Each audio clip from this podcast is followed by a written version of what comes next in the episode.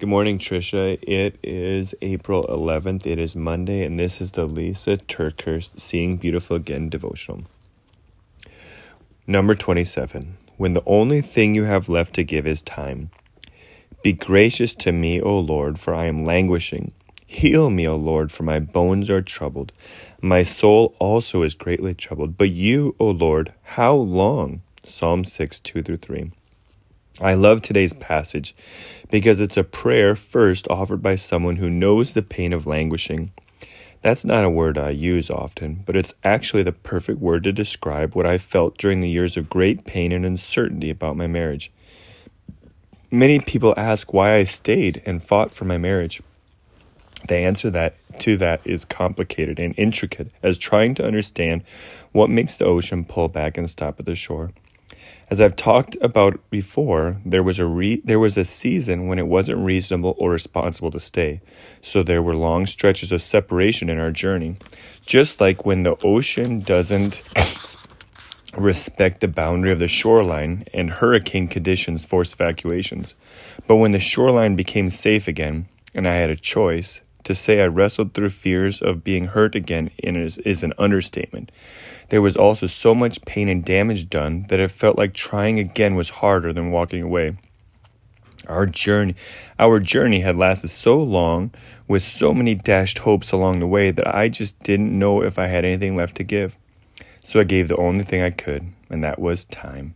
I made the decision to let some time pass and just observe how committed Art was to pursuing healing, whether or not I was open to him pursuing me and I sought out wise advice from trusted friends who had been through life altering heartbreaks and were now walking in healing. No matter what trauma or difficult issues you are facing, here are three pieces of wisdom those friends gave me that were truly helpful. 1. Trust is built with time, plus believable behavior. My counselor taught me this, and it took the pressure off of me to feel like I had to figure everything out. I just had to pay attention to choices Art was making, what the Lord was saying to me in my time in His Word, and how my own healing was going. I was honest during this season about my progress and my setbacks. My emotions got triggered, and I often wanted to talk about what I was experiencing. And honestly, the very best gauge I had was Art's reaction. If he was patient and understanding, it built my confidence that his heart was in a tender place. Two, he will either be in recovery or a relapse. A wise friend of mine who knew how addictions can complicate healing situations shared this with me. It isn't as clear cut in some situations, but for me, I could tell by his daily choices. The choices that someone makes often point to the habits they are establishing for their life moving forward.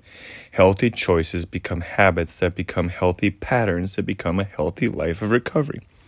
My part in all this is to always be honest about what I'm seeing health or unhealth, recovery or relapse.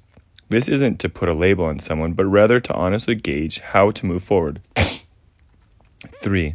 Lisa, why do you ultimately what do you ultimately want? The simple question also proved incredibly helpful during the season. My answer was that I wanted to be able to enjoy simple moments again.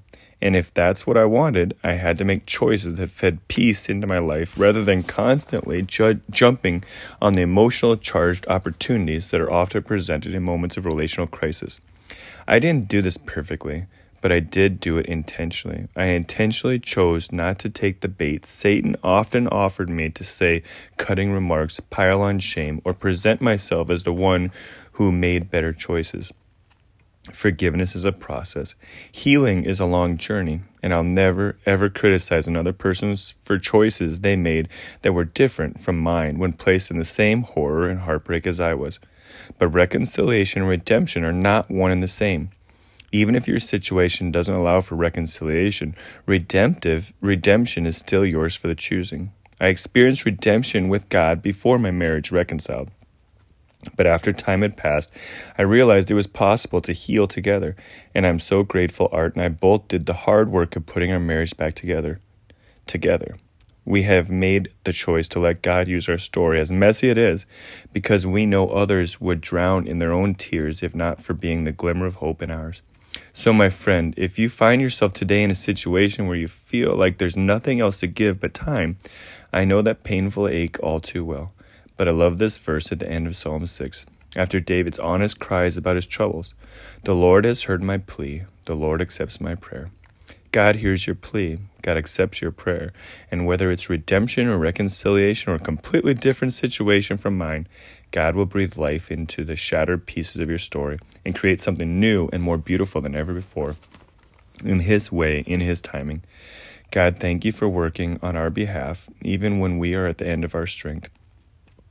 We trust you to bring beauty from our story, even when the pieces of it feel so broken. When the only thing I we have left to give is time. Show us how to live obediently in the waiting moments. In Jesus' name, amen.